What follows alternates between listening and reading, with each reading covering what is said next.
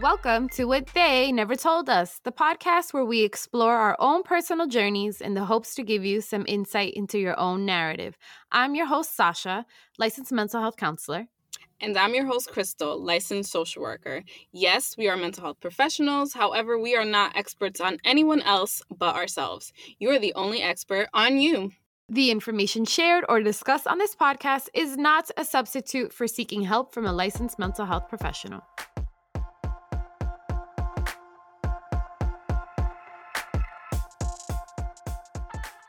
Hello, hello, hello, and welcome back to another episode of your favorite podcast, what I hope to be is your favorite podcast. Crystal and I today are going to be discussing another very important and interesting topic. But before we get into it, we're doing our check ins. So, Crystal, my love, my darling, my dear, how are you doing? Hello. You know, it's funny because this topic today. I'm going to introduce it because I realized you didn't introduce it. Is on body image. So I think that the timing of it is very appropriate, I guess, just because I've been struggling with that a little bit. So I think today's episode will hopefully help me even to kind of like continue processing. So a little nervous, but also excited for today's conversation.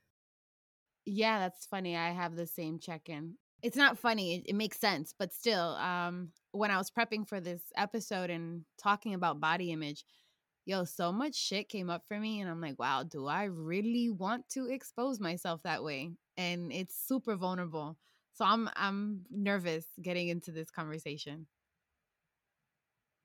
you know, so there's no better way to fight the nerves just jump right in. Obviously, I'm resisting. Like that silence was like very telling. But before we begin, I just want to really quickly put it out there to our listeners that we will be discussing body image and eating disorders. And if you know that this is a trigger for you, this is your time to probably shut this episode off and put yourself first. With that being said, we're just going to give a quick breakdown of what body image is. Um, it's how someone perceives themselves and how they think and feel about their own body. And yes, body image is a complex construct that is made up of beliefs, thoughts, perceptions, feelings, and behaviors. So, body image affects the way we see ourselves and our bodies, and it can have an impact on our health, our mental health, and our relationships. Overall, a healthy body image involves having an objective perception of your appearance and your ability to separate your value from the way that you look. I want to point out how important it is to notice how body image will affect the different parts of your life. So, in a Psychology Today article that I read on body image in America, it talks about how our body perceptions and our feelings and our beliefs govern our life plan. So, essentially, what that means is like, who are you meeting? Who are you getting married? Uh, what are the nature of your interactions, like on a day to day comfort level? When I think about it that way, it's like, yo, this this will literally rule your life if you let it depending if you have an unhealthy or healthy body image. So it's super important to talk about these things. You know what's funny? I never I never knew it was that in depth. Like I knew that it affected, you know, just how you felt about yourself, but not to the point where I would think that it affects who you marry. But I guess it makes sense because if it's influencing your self esteem and how you feel about yourself, it's going to attract the relationships and what you think that you're worth. So it, it makes a lot of sense. And I also want to be clear that you know, we're talking about body image, and that doesn't necessarily mean that looking good or focusing on your appearance isn't valuable. You know, dressing up, feeling attractive, it's a great thing. And focusing on how you look is important to a certain degree. It just can't be everything. It can't be it can't be your entire value as a person. No, I find that so important that you said that because like something that I always think of when we talk about and something you always read too when you even Google body image is self-esteem does not equal body image, right? So like what I what we mean by that is your body image does not determine your sense of self. It's only a small piece of who you are and your value. Yeah, I find that so. Uh, one of my psychology professors from back in the day, she always said that they should rename self esteem to others' esteem based on the fact that we always place our value on others on other people and what they what they think so i always think about that when when i hear the word self-esteem uh, yeah it's others esteem so when do you even begin to develop body image? Um it actually happens in early childhood believe it or not. Just think about when you started to even think about your body how old were you? As you get older and you think about your body image, you do get highly influenced by your peers, family members, coaches, teachers, and pretty much all of the people around us, kind of like the they in our podcast title.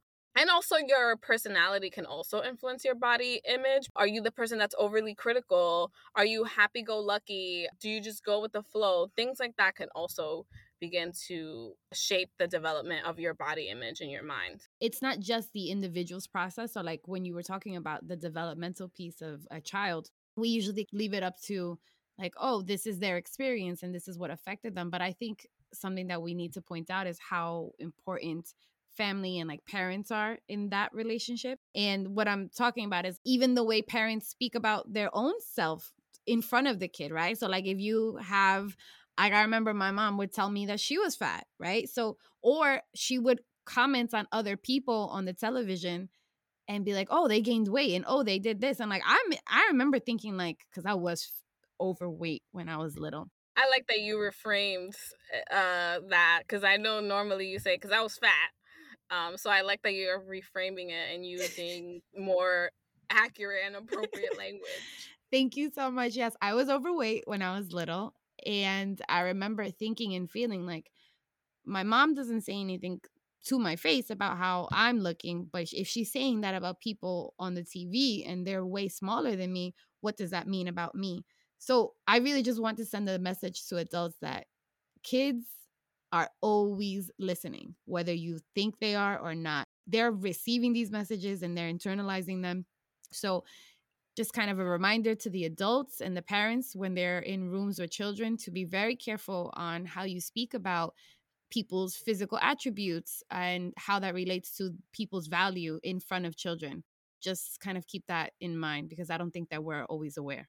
I agree. And I grew up in a household where people's bodies were always being spoken about. When I grew up, it was always you're too skinny or oh you're gaining weight or, you know like it was always something like there was never that middle ground the other thing I want to say is I actually was listening to another podcast and someone had written into that podcast for advice and you know, it was just very clear that even in Caribbean cultures, black culture, there's a lot around people's bodies and adults uh, to their children, even once they're older, speaking about their body image. I know that that's something that I still struggle with today with my grandmother, who to this day, every time I see her, comments on my body every time that she sees me. So it is very important.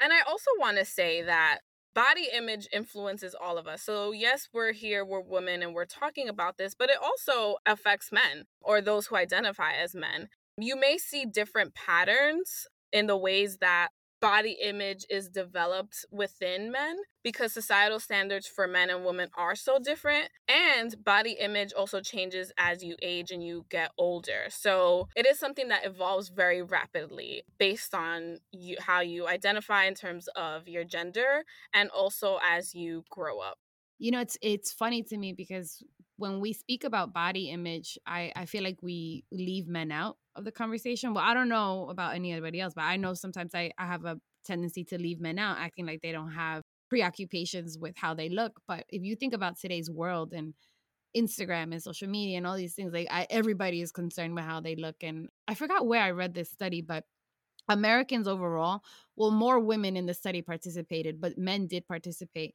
but just overall, everybody was concerned most and disliked most the parts of their body that people could see. So that goes back to Crystal's point is like others mm-hmm. esteem. And they were happier with the private with the private parts of themselves that people could not access just visually. No, but that makes a lot of sense actually. I mean, I didn't know that, so thank you. I learned I'm learning today too. That's so interesting. But that it it makes all the sense in the world when you really think about it. And then the last thing I do want to say about men as well, they face a unique struggle because of toxic masculinity. So as we, you know, as we're talking about men getting older, toxic masculinity can be really hard on them. Um, society teaches men that to have body image issues is a sign of weakness or a sign of femininity, and that they shouldn't struggle with those things. So, a lot of times they're more likely to keep these struggles to themselves, or other people may not notice their symptoms around their body image because people generally don't think that men deal with these types of things. So, another thing to keep in mind that men and women's issues are different in the way that they present themselves, but they still happen for both genders. Yeah, and another thing to keep in mind is when being around men, like how you speak about their bodies because i think again like we fail to recognize sometimes that they're human too and they have feelings just like everybody else. Absolutely. As we're kind of talking about how a body image develops, I do want to take some time to talk about body image disorders and kind of ground the conversation within that so that we can continue to explore body image a bit further. So, we have four main body image disorders. The first one I'm going to talk about is one that you're probably very familiar with, um, and that's anorexia. So, Anorexia is an emotional disorder characterized by an obsessive desire to lose weight by refusing to eat. It is potentially life threatening and is the most lethal eating disorder with the highest mortality rate of any disorder out there. Individuals with anorexia often do not believe they are ill and try to mask their low weight. Some and I do want to also say that sometimes it's hard to tell if someone's anorexic, especially if they were of a heavier weight previous to developing the disorder and they've lost weight to the point where they're kind of what we would call average in terms of what mm. they look like because i think when we think of anorexia we see these images online of a young woman who literally someone would say is like skin and bones, right? You know, like they're just so thin, you can see the outline of their bones. But it's helpful to monitor for symptoms with your friends and loved ones if they avoid events where they eat or they cook but don't eat. So just being mindful or any rapid sense of weight loss. So just always being mindful of that. You know, it's funny. I never thought about it. I never thought about it that way because you my my understanding of and it's funny i'm a therapist of anorexia is like immediately my brain goes to like skin and bones and it's it's true like sometimes we perceive people as being fine not recognizing that this is what they have to do in order to look quote unquote normal or average like you said to to our eye. So it it, it kind of blew my mind a little bit right now thinking about what i have maybe what i haven't been seeing. I know when i read that too just in prepping for for this i was like oh my gosh i would have never thought about that. But our next disorder is bulimia and bulimia is an eating disorder characterized by binge eating so that's excessive food consumption followed by compulsive purging to avoid weight gain or to relieve the physical symptoms that a person feels after binging. So purging usually involves vomiting so a lot of times when we hear about bulimia people think like they eat an excessive amount and then they throw up. But purging can also be using laxatives, excessive exercising, or fasting. So full disclosure, I um when I was in high school, I think I was 15, I was bulimic. And no one really noticed. And it, it's funny because I never made the connection, but no one noticed because I'm I'm I'm a general I have meat on my body. Like that is my body type. So if I lose a little bit of weight, no one can really tell the difference and say, "Oh, Sasha, you look unhealthy," because I wasn't getting to that point. But I do remember I became so obsessed with eating, eating whatever the hell I wanted because I was in I was in environments where people just ate whatever they wanted and I remember like running to the bathroom wherever I was and purging. And I just I just remember like I even talking about it gets me flustered. But I did do it for about two years. And thank God my ex boyfriend, when I met him at like a little bit into our relationship, maybe about six months, he found out and he very, you know, very sweetly asked me to stop and basically started monitoring me.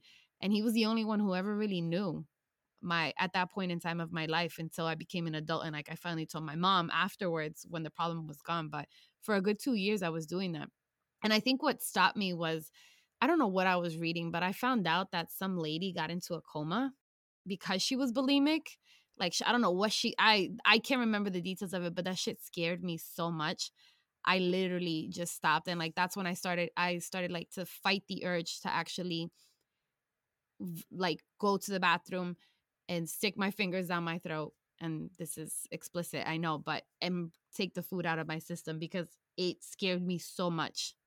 And that's and it took a lot to fight that urge by the way it wasn't easy. No i'm sure like i think that a lot of times maybe when we see it on the media or when we talk about it oh like she's anorexic or she's bulimic like i don't know how severe people think that this is but it is there's a reason why these things are um, in what we call the dsm-5 which is the diagnostic and statistical manual which is basically what therapists use to diagnose people. But there's a reason why it's in there. It is pretty serious and it can be very scary. Uh, the next eating disorder is binge eating disorder, which is characterized by repeated episodes of binge eating without the compensatory behaviors found in bulimia, meaning you don't purge. So, according to the National Eating Disorders Association, it's believed to be one of the most common eating disorders in the US it affects 3.5% of women, 2% of men, and 1%, 1.6% of adolescents. All of disorders are very dangerous, but binge eating can be extremely dangerous if it leads to excessive weight gain and other health issues like hypertension, diabetes, heart disease, etc. And I think this one's hard for me because technically, when I was younger, I considered myself anorexic. Now that I know the definition a bit better. I understand that I wasn't anorexic because I wouldn't go the whole day without eating. I would just closely monitor what I would have. So like I in the morning I would have one cup of Cheerios, like not honey nut Cheerios, the plain Cheerios, which I still like. Um, but I would have plain Cheerios with a half a cup of like low fat milk, and then for lunch I would have fruit and then in the evening, I would have salad with like a little piece of chicken. And I would exercise a lot. So it technically doesn't fall into any of the eating disorders, but that was something that I struggled with. As I got older, this was when I was in college, I I was exercising a lot. Um, I was trying to lose weight, but I I guess I didn't necessarily associate it with negative body image. I think that I was I guess now that I'm thinking back on it, I was trying to be skinny and thin and beautiful to feel worthy. Um, so uh, for a very long time, I was eating healthy and exercising. I think that it did verge on the point of unhealthy because I was counting macros and I was only allowing myself 1200 calories a day. Even if I exercised, I still didn't allow myself extra calories because I didn't want to gain weight. And then shortly after, I fell into such a deep depression and I stopped eating healthy and I stopped exercising. And I guess the emotions from the depression were building so much to the point where I would binge eat. And I went from maybe 95 pounds to around 125, 130 pounds within a month or two. So I had like excessive weight gain in a very like short amount of time. And I remember the reason why I gained so much weight is because I would binge eat.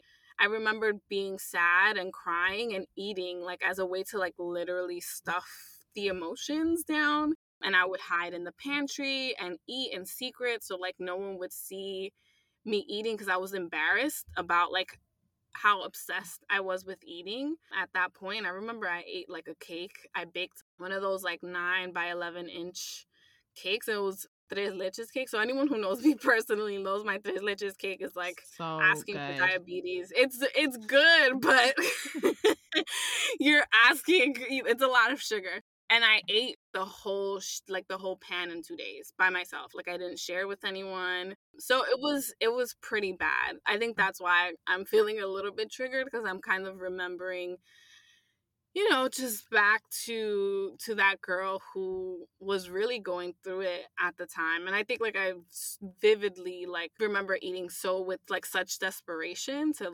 not feel what i was feeling so it was yeah. it was a pretty bad time you're bringing me back and i will say that i still fight these things, right? Like I notice them more than I did before. I think that I used to eat. So when I was little, I always talk about being overweight, but I think I became overweight because I would eat to and I was numb. It was very strange. I would eat just to just to do it. Um and I do think I was de- I know I was depressed when I was little. I think I've been depressed my whole life to be quite honest with you. And it's wow i'm emotional it's crazy um it's fucked up because you, it's it's an outlet and it's an obsessive outlet right so you're on one extreme because i've been on that extreme where i was only eating 1100 calories a day and i got really really skinny and then you hit another one because you just get fucking tired you're like fuck mm-hmm. this shit this shit don't fucking matter. Right. I don't give a fuck how I look. And then you eat because first of all, you miss food because food is good. mm-hmm. And then you start gaining weight and then you start feeling like shit about yourself and you obsess about that. It's a very obsessive controlling disorder. If you it, and I don't even know if I can I mean, I obviously have issues with it, but it's it, it's really hard to to manage and it, it, it does fuck up your sense of self. Yeah, uh, luckily, it, that was, you know, my I I started to self regulate. I think as I was going to therapy and kind of processing, I came back down. So it was a short lived experience for me, but it definitely is difficult thinking back to it because I feel like I also sort of blocked it out of my memory. I also don't have like any pictures of me during that time. Like I I think like anyways, we'll keep going. Uh, so the next and last uh, disorder that we have is body dysmorphic disorder. Body dysmorphic disorder is actually not classified as an eating disorder, but instead it's listed under the category of obsessive compulsive and related disorders because of the fact that with body dysmorphic disorder, there is a preoccupation with one or more perceived defects in appearance that are not necessarily noticeable to other people and are not truly disfigured. So, what makes it obsessive is that at some point, the person who is experiencing body dysmorphic disorder has performed repetitive actions or thoughts in response to their their perceived concern. So, this may be something like always comparing themselves to the appearance of others, checking yourself in the mirror constantly, you know, like maybe like pulling up your shirt and checking to see if your stomach is flat. So, this obsession causes distress and problems in a person's social life, their work life, or other areas. In order to be diagnosed with body dysmorphic disorder, the obsessive behaviors cannot be better explained by another eating disorder. Like the symptoms can't be explained by something else. So I saw this meme, or I don't know what they're called, a post on Instagram not too long ago talking about you. You know you're a woman when, and and I know it's not just women, but it was. I found that that's one issue with it. But the other issue I had with it was how normal it made it sound. Like it said, you know you're a woman when you take a picture, you look at it, and then you think you look fat and ugly, and then months pass by and you look and you're like, oh, there was nothing wrong with me. I looked great. The fact that they equate that to the women's a woman's experience, first of all, is a real big issue with me.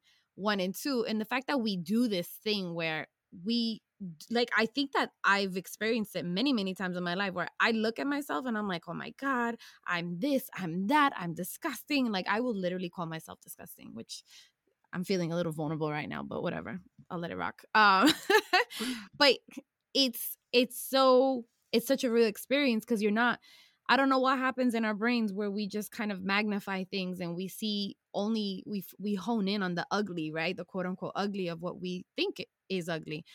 And that's all we see sometimes. And I'm not just talking about women, I'm talking about people with a negative body image. Yeah, and I think that I identify a little bit more with body dysmorphic disorder when I was 15 and I was like monitoring what I ate because I would look at magazines. So, like for me in my house, Victoria's Secret magazines were the thing. The Victoria's Secret models do not have not even like a little bit of belly pudge. So I would like constantly look in the mirror and think like I have to work this off, I have to work this off, I have to work this off.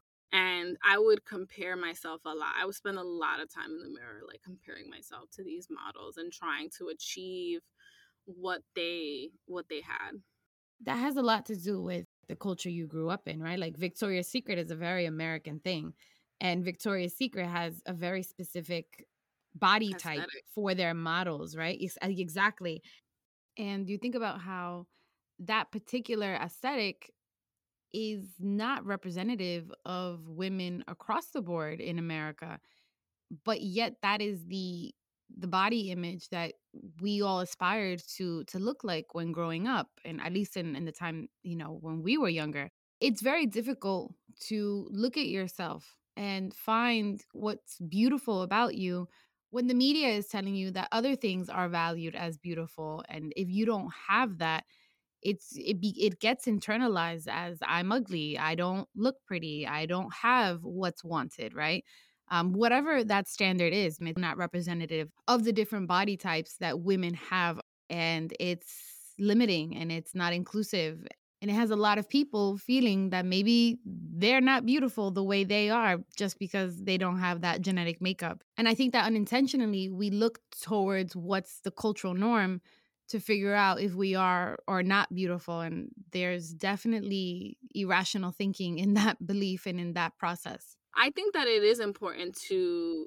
to talk about the culture piece. And I actually want to jump into that next because there's a lot of different factors. You know, we talked a little bit about self esteem and things like that, but there's a lot of factors that if you developed a body image disorder or just have a very skewed perception of yourself based on how you look, um, there's a lot of factors currently in society that work against us a little bit and we have to be mindful of. But even before I jump into that, I just want to close out the section about body image disorders to say that the most common treatment for eating disorders or body dysmorphia is CBT, so cognitive behavioral therapy.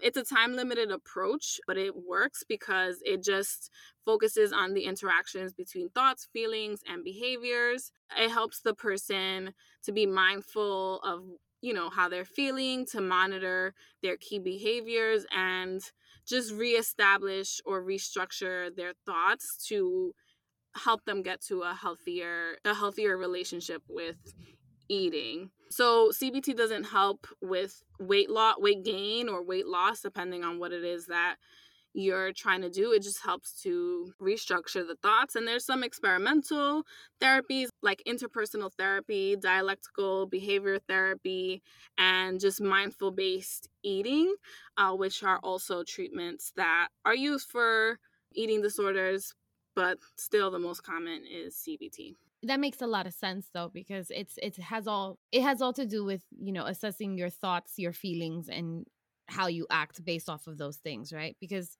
that is what creates your relationship with food and yourself. And I say with food because these eating disorders have to do with food.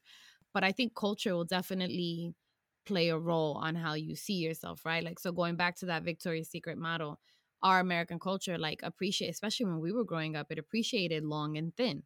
Now, I mean, don't get me started on what it appreciates now because it gets me angry. Right. It's definitely changed. It's changed very drastically from what we had growing up to what's the norm now. I mean, now, you know, you have to have larger breasts, a very small waist, and very big hips, butt, thighs. So just basically, I, it feels like an exaggeration of the Coke bottle figure, or maybe more so an hourglass. I think it's kind of like looks more hourglass or at least at least here in uptown because that that's something that i i wonder too like is that the norm in middle america also? Like i feel like i'm wondering if it's a new york thing or if it is like a countrywide thing. You know but i don't know if it's just a new york thing but like you you know you think about the kardashians and how they made having big lower bodies like super popular like and and what stays consistent is like the small flat waist as if you can target where you gain weight, right? Which is wild. Uh, and then that will change your relationship with your food, what kind of food you're intaking, uh, your willingness to lose or to gain weight. And it like, and it, it inevitably alters your relationship with yourself because like we're constantly being bombarded with these message of what we shouldn't like about how we how we actually naturally look and how we should mold to look like something else like whether it's that tall victoria's secret model or kim kardashian which i mean it's a little ridiculous if you ask me, but that's just my opinion. but I do think that this has been constantly changing for women. And I think that through American culture, like in the last, what, in the last 50, 60 years, you see a really rapid shift in regards to women through pop culture, right? So, like the study I referenced earlier from Psychology Today about body image in America, they talk about looking at Miss America and Playboy centerfold models and how these model women became significantly thinner within the span of like 20 years from the 1950s to the 1970s. Mm. And then through that time span, like that's when the diet fad culture started increasing, right? Because now it became like a thing to make money off of where you're going mm-hmm. to have all mm-hmm. these women who want to eat less and be thin and and now it just keeps shifting so rapidly and it's like i yo what's gonna be next the diet health industry as long as as long as there's money to be made that industry is going to exist and it's actually a 50 billion dollar industry and like fat diets gym culture social media influencers they all are part of the diet health um, industry and they will continue to sell products and the image of what we should look like un- until there's no more money to to be made unfortunately I mean, I feel that the rate that our society is going, there's always going to be money to be made off of how we look. And it's so crazy that, you know, you're talking about like these gym influencers and these people who are like, I'll get you skinny in three months. And granted, at least they're doing something a little more healthier because you're working out and you're moving. And I'm I'm always pro, pro moving around and getting your body, giving your body the the exercise it needs because we're not meant to be sitting down all day. But it's so funny to me because a lot what has become really popular is like how do you gain like a butt, right? Like how do you get a booty? And it's all about muscle manipulation with the kinds of workouts you're doing and the kind of food you're putting into your system. And it is crazy to me how people get on this bandwagon so fast because this is the desired look at this point in time, right? And and if you can't do that through exercise or if you just won't do that, like how people re- will resort to plastic surgery. And yo sometimes you just cannot live up to these standards uh, because everybody's everybody's body literally is so unique and different and they're going to respond to these things very very differently. And i keep feeling like we're trying to put like a, a one size fits all kind of model especially with the the whole influence of the gym like of going to the gym and making it so that you do it to look a certain way versus to feel good and be strong. It like the message is just so off. Yeah, but I think the message is surrounded around body shaming, which is also rampant yeah. right now. And it, and I will say body shaming does go both ways, whether you're too skinny or too fat or just like are not a certain body shape. Body shaming is is pretty rampant. I think that's why we see a lot of plastic surgeries because of what you were saying. Body shaming is so real and like the desire to fit in and be part of like the societal standard of beauty is so strong to the point where you would alter your body permanently for it. Yeah, and now that we have social media doing us the oh, favor oh, of consistently seeing people with you know i appreciate those people who post like the the bad angles or their stomachs popping out like but that, now that's also become a fad so it, it's kind of funny to me how these things just keep becoming popular but it's a good thing i, I shouldn't say that but like now it's i don't know it, it's it's it, we live in a very strange time let me say like we're constantly contradicting ourselves like i i and i'm and i'm constantly looking for a balance and i wish other people would too but i think social media definitely plays a huge role in not just body shaming in others because now you're doing it behind closed doors and you're not doing it in public but the way you body shame your own self right that that mm-hmm. comparing like looking in the mirror and, and wanting to see something that you think is beautiful because somebody told you it was and then looking at what you really are and then not seeing yourself for what you do have i mean it's mm. all fucked um and lo and behold I think after Facebook and social media becoming more and more popular, there is a correlation with higher numbers of eating disorders in America. So it makes a lot of mm. sense to me because like it what we're doing now is when we're looking at Instagram or Facebook or I don't know whatever you look at, what your brain does is like when you post a picture, it's looking for some kind of validation, right? So it, and it looks for it in a, in in a way it does. Let's say when you look for a reward when you're gambling, right? So it's it's mm. not for mm. sure you're going to get that that like or that reward, or else your brain will get bored and not entertain this. But at, when you actually get that like of somebody, you know, validating how you look or how you posed or whatever it was that you put up, it sparks dopamine to to basically shoot up in your brain, which is a pleasure response. So now mm-hmm. we're naturally addicted to getting these external validating um, likes, if that made any sense. And now we are putting our worth on this and how we look in a camera in a in a in a picture in just a little moment of time when we manipulate it. And then when we're looking at real life it's not meeting up to that standard.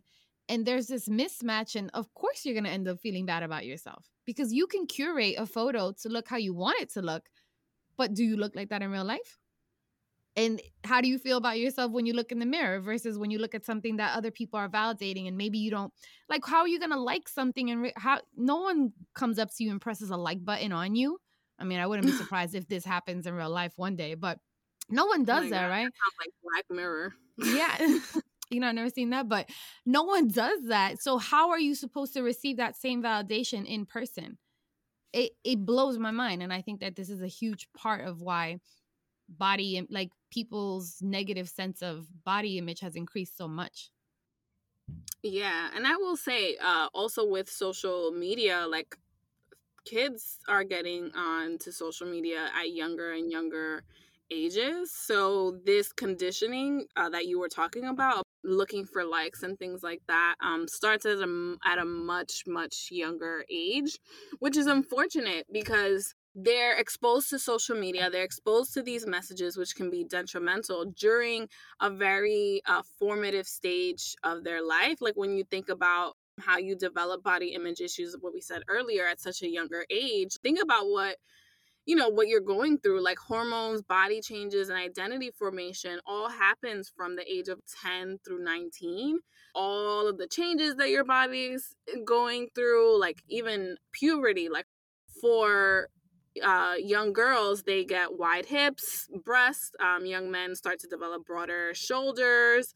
They can develop acne vocal changes you know their voice changes and you have very little control of these things. And just the hormones themselves cause so many emotions and then to add everything that Sasha just said on top of a state like you know being a teenager has never been easy. Before social media after social media like it's mm-hmm. never been easy so then just to add all of these additional pressures i'm yeah. not surprised that the number of eating disorders has risen so significantly not at all, because you're constantly in a position where your body's being objectified because you see other people doing that. And that's how you, be, you become liked. Because when you're a teenager, you want to be liked. You're constantly comparing yourself and you're constantly being triggered about the shit that you don't like about yourself. Like, who wouldn't? And I, I shouldn't say it that way, but like, I can 100% understand why this happens at such a rampant rate now you know, I obviously this topic makes me riled up. Uh, it pisses me off that we're constantly being put in a position to feel as though we are not good enough and this is not just with our physical state i think it has a lot it it's what your status if you're smart enough it's just it always feels like you're fighting to be enough especially since i had an eating disorder and you know my relationship with my body and food for a long time has been a roller coaster and i can't tell you that it's perfect now but it's way more stable than it's ever been.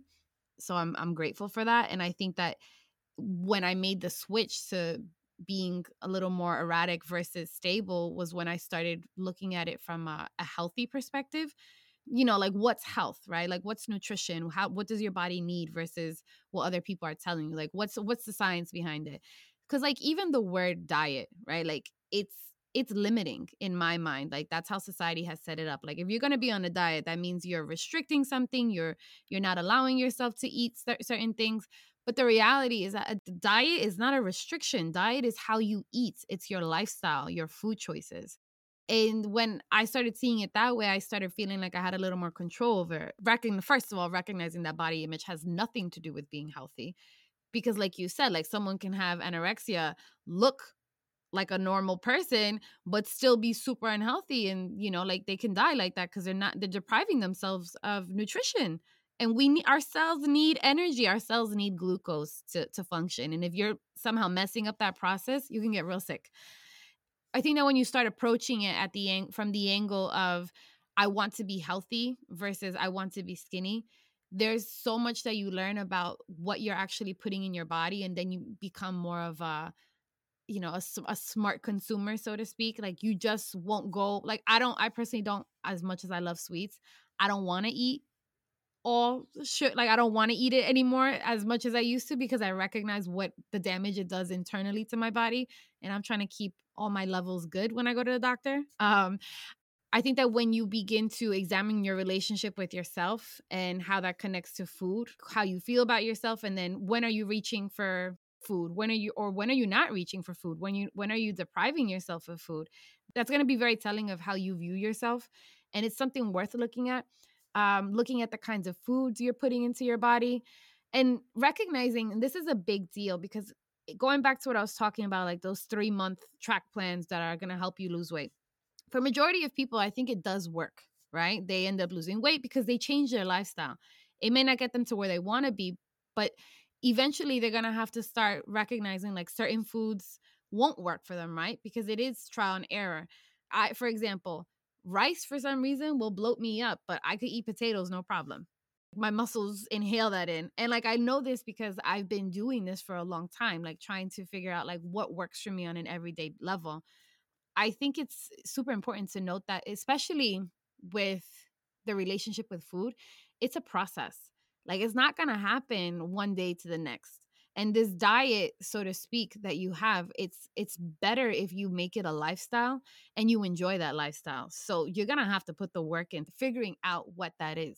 I'm glad that you brought that up because I believe in one of the previous episodes I was talking about that my body wasn't feeling good and that I wanted to exercise more. Um, and I've been working towards not changing everything about what I eat because I think that that was how I fell down in such a slippery slope back when I was in grad school when I had lost all that weight and was only consuming 1200 calories. So I, I don't want to go back there, but just more so like trying to incorporate some healthier things in my life instead of having which I've been having a lot of pancakes, like Aunt Jemima pancakes. You know, I'm like, let me let me make some banana, you know, like some healthy banana nut pancakes, right? So like I'm still having pancakes, I'm still satisfying that need, right? Because that's what my that's what I'm craving and that's what I want and I don't ever want to fully deny myself the things that I want, but how can I sub- substitute it with something healthier? And I'm working towards exercising at least three times a week so like monday wednesday friday to get my body moving but that's that's where i'm gonna stay for now um and i'm gonna like get used to that and feel comfortable with that and then see what my next step is um and i say that not to like pat myself on the back but to just help you all understand that sometimes when we want to change our lifestyle, the best way to do it is little by little so that you can begin to incorporate things, get your make sure that your body gets used to it, make sure that you're comfortable with it as opposed to immediately restricting all sugar, all this, every this is bad so I can't eat it ever again. Working to to do that slowly in a way that's helpful for you. No, I I love the fact that you mentioned that because I I'm obviously not a nutritionist, or uh, or else I would have stated that I was. However, I I always think about the relationship with food and like where I grew up in particular, and I grew up in a very Latinx neighborhood. And in wondering about the kinds of supermarkets that were available, the food that's available, what it has in there, why is it that I don't have a Whole Foods in my neighborhood versus the C towns mm. and the key foods? This also plays a huge role in in why we become overweight without recognizing as well because the quality of food and this is a, a, social justice issue in my opinion the quality of food that a lot of us get you know in these quote unquote marginalized communities is lower than the food that you would get let's say in the upper east side in their supermarket and recognizing this and purposely finding ways to counteract what is in our environment is super helpful in in your journey of figuring out how you want to be healthy versus unhealthy. And what I mean by that is like I I remember when I first started on this journey and I started eating really healthy, I would get criticized by some people in my life and be like, "Oh, I don't want to do that. I don't want to restrict myself. I just want to eat whatever I want." And I always saw it as me fighting against something that's being done to me because yo like I get very happy knowing that my system has like vitamins from vegetables and fruits and whole foods because I've done the research and I know that this is way better than the processed stuff that is constantly being shoved down our throats. So after I also took that perspective, it really helped me recognize that I'm doing something good for myself. And in taking these high fructose corn syrup foods and all the bad the bad process stuff is actually hurting myself the same way mm-hmm. if I had a disorder. So it just shifted my perspective. Yeah, and I will also say as you get older, for all you youngins out there that are listening, your body will also tell you that it don't like certain things no more. You know that fried chicken that you ate at three o'clock in the morning after the club. Mm-mm, not no more. Uh, so you know, and a lot of people develop um, lactose intolerance and things like that as they, or you know, like become allergic to gluten or just maybe become more sensitive to that. So as you get older, your body also changes. So just also keeping that in mind that your body will start speaking to you in ways that make you want to make changes unless you want to keep feeling crappy. Yes.